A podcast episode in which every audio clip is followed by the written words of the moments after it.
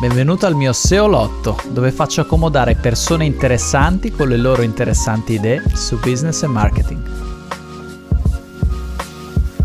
Ha senso far partire oggi un nuovo sito di news? Dove si può arrivare? Dove si potrebbe arrivare? L'ho chiesto a Benedetto Motisi. Buon ascolto. Ma tu in questo ambito lo faresti partire un nuovo progetto? A me sembra... Io guarda, stavo facendo una riflessione su, a proposito di, come si dice, di subscription con i ragazzi del mio Patreon e sul comprare dei siti web, no? Col fatto che c'è un accesso al credito particolare, adesso ho detto lo Stato ti fa questi che sono dei prestiti, detta come va detta, però abbastanza agevolati. Ho pensato magari mi compro un paio di property e un paio di robe già avviate per vedere cosa si può fare, no? Vabbè, poi il discorso qui è molto lungo. Io un sito di news lo scarto a priori perché si basa su questo modello di business pazzesco, perché devi avere una redazione che ci sta dietro, perché devi anche solo per dire vuoi come fonte di traffico Google News devi pubblicare tot notizie al giorno. E quindi ci vuole uno che ci sta dietro tutto il giorno. Poi dipende, nel senso, io sono appassionato come quella ragazza di cui parlavo prima di calcio dilettantistico, non mi pesa starci 4 ore al giorno anche se guadagno pochino, perché il volume di traffico su una nicchia, cioè la nicchia verticale su un sito di news funziona no? Non è un po', come dire, in controtendenza proprio con il modello di business, diciamo, che si basa sul volume.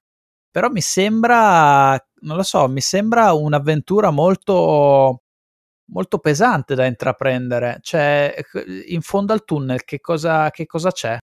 Anche lì dipende come lo vedi. Cioè, se il sito di news, se lo vedi come portale che campa di notizie, di trend, notizie calde, è un bagno di sangue. Perché effettivamente... ce ne sono già 1000. Perché ce ne sono 1000, perché la competizione su Google News si basa su autorevolezza, velocità e fondamentalmente potenza di fuoco. Cioè, se io sono quindi il portale budget. Sì, se io sono il portale grosso, quindi autorevole, e che è rapido, perché ho tanta forza lavoro, ho tante scimmette che battono sulla tastiera tipo quelle del signor Barz, sì. E ne tiro 20-30 al giorno, io Google News lo cannibalizzo. Cioè, siamo veramente... Infatti, quando ci sono tornato, vedere una situazione di sto tipo 10 anni dopo, ho detto porca miseria. Cioè, a saperlo, uno dopo 10 anni si creava degli asset 10 anni prima e adesso faceva il bello e il cattivo tempo. Ma stiamo a sti livelli se campi sulle news. Tant'è, per esempio, su GynGlam le news le facciamo più per mantenere l'editoriale, perché non si mangia di quello. Ok, tu campi di editoriali. Si campa di contenuti freddi, contenuti evergreen, contenuti pilastri, sì. SEO, che anche lì hanno 16.000 nomi. Cioè tu diventi praticamente un blog, diventi un blog, che poi quelle sono distinzioni che noi ci abbiamo da tecnici, sì. Ma in realtà anche lì tu diventi un asset, perché tu sposti traffico. Ad oggi come sposto traffico? Sulle news, se c'ho la forza di fuoco, e non è un asset, perché se io mi vendo quel portale, cioè questo l'ho visto più di una volta, poi soprattutto adesso in ambito, diciamo, lifestyle, il portale al femminile, conosco bene, cioè delle robe veramente micidiali, cioè portali venduti o assorbiti che hanno sprecato, hanno buttato al macero 1 milione di visite, perché hanno visite basate sulla produttività, sul mining, cioè ormai diventa mining delle notizie, sì. Cioè sì, tu non avendoci più il mining delle notizie, quel portale è vuoto. Poi magari ti arriva il portale che ha sempre traffico, perché il lato SEO che continua a essere poi sull'informativo, Google Comu, sull'informativo intendo stile auto, stile sì. Effettivamente evergreen è rimasta ancora un po' la vecchia SEO, cioè sì, magari ti capita che c'è il box delle news, magari ti capita che c'hai il graph, ma è sempre la SEO del chi è visibile si divide il traffico. Sì. E fondamentalmente, se io c'ho un portale che a oggi, tipo se un GynGlam oggi si ferma, le sue tanto basta vedere con qualsiasi tool, un Semrush, un Mangools, un SimilarWeb, sì. Le sue 300.000 che non sono enormi, stiamo parlando di un portale che dovrebbe fare 1 milione di traffico per essere, diciamo, annoverato fra i top titolari, ma le sue 300-320.000 visite al mese le fa. Su che le fa? Sì. Anche là io posso dire dati aperti, puliti, sul chi è chi, quindi le varie starlette dei programmi televisivi, quindi chi è, che ne so, la fidanzata del suo greggio, che è stato un cavolo di battaglia per i mesi dell'anno scorso, perché c'era stata... meraviglia. Però alla fine era un trend, cioè era un trend comunque non da news che dopo 24 ore chi se ne frega, è una cosa che uno si è portato avanti un anno. Sto periodo di lockdown eravamo posizionati con lunghe code che fanno massa, quindi tipo come conquistare un ragazzo in chat, come fare sesso in chat. In questi 3 mesi di lockdown c'è stato un picco su queste ricerche, adesso si normalizzerà perché la gente esce fuori e fa ste cose di presenza. Ma comunque, se noi oggi ci si ferma, quello è l'asset, quello è il traffico che sposti. Quindi a oggi, arriva il portale più grande, si compra questo traffico perché è generato da Evergreen e ha un valore. Non è traffico generato da 20-30 persone sottopagate, perché oggi chi scrive veramente, siamo a livello di cogliere pomodori e fondamentalmente... il portale ti muore perché diventa una scatola vuota di roba che non c'ha più senso. Anche lì distinzione, io lo chiamo traffico a pinna di squalo perché magari ti entra la notizia e quel giorno c'è il picco, quel giorno dopo sparisce, quindi forma una pinna, e traffico a onda perché magari c'hai dei momenti di stagionalità normali, quindi è un po' più ondivago ma comunque è stabile, comunque è un traffico che ti si sposta di poco. Scusami, l'endgame di questi progetti è un exit? L'endgame di questi progetti è, se sono grosso, è diventare ancora più grosso perché campo effettivamente di pubblicità a livello quantitativo. Quindi mi mangio i pesci medi o più piccoli, perché più ne mangio più effettivamente la torta degli introiti pubblicitari me la mangio io. Quindi se sono grosso, la mia idea è comunque mantenere lo status quo, allargarmi se posso ad altri ambiti. Ci sono portali in questo periodo che hanno fatto i botti veri, penso ai vari portali dedicati a fitness comunque che si mangiano il traffico, ma il traffico fra l'altro che fanno su contenuti evergreen. Ma tu dici della roba cross argomento, tipo nel sito di salute inizia a parlare di come mettere la pensione? Allora, sempre la stessa tematicità, perché Google dal 2018, dopo il primo search quality update, visto che adesso va avanti a botte di core update, siamo veramente arrivati a rilasci tipo aggiornamento del softwareino, però dal primo search quality update a livello editoriale non è come prima. Cioè, sono che ti picchia male adesso quando fai queste cose qua. Sì, cioè adesso posso allargarmi in maniera collaterale ma vicina. Parlo di fitness, ti vado a parlare di cucina legato in ambito sempre di mangiare bene.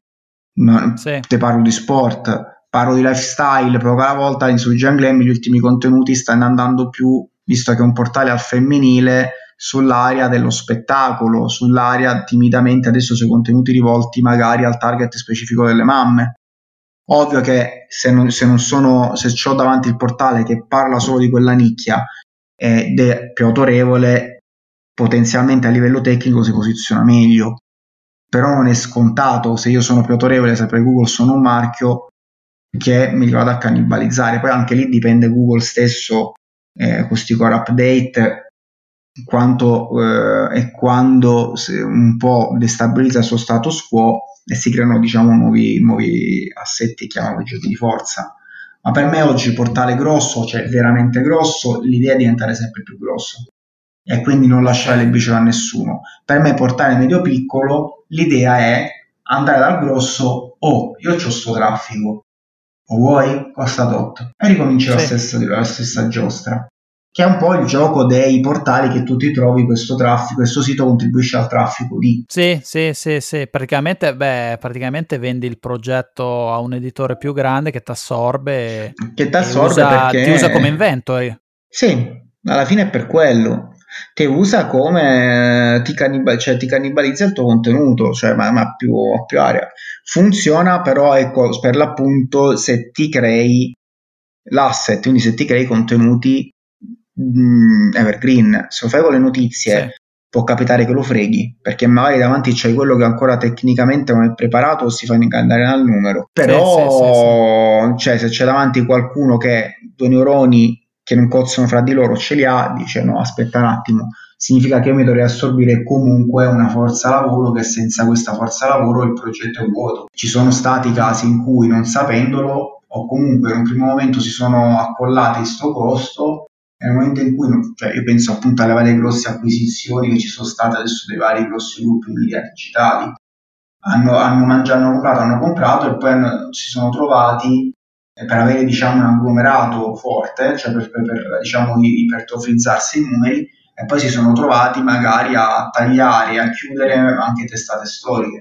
Tra l'altro questo è un momento in cui chi ha da investire veramente rischia di prendersi anche portalini non da poco, cioè portalini ben pesanti. Si stanno mangiando tutti, perché adesso che c'è bisogno di liquidi. Sì, che è il classico discorso, sì. Cioè chi ha liquidità consolida sempre di più la propria posizione.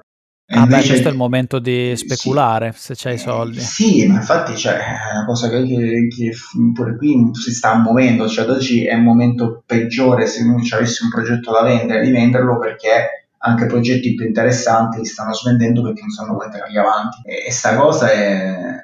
Per dare contesto, stiamo registrando questa cosa, oggi è il 9 giugno 2020, giusto, sì, per dare contesto se uno ascolta questa cosa a caso più avanti, nel pieno della fase 2, 2,5, 2.75, come la vogliamo chiamare, insomma, della fase dove doveva essere una cosa molto molto graduale, e come diceva il mitico René Ferretti, tutto a cazzo de cane. Vabbè, c'è anche da dire che questa cosa comunque nell'editoria digitale è sempre stata ciclica. Fino a un paio di anni fa c'è stato il momento delle grosse acquisizioni più o meno pompate, adesso invece molti si sbattono in faccia a portali anche storici. Non è da escludere che fra qualche anno questo succederà con i portali magari delle prime blogger che adesso si sono dati totalmente ai contenuti visual sui social, alla Instagram, alla TikTok.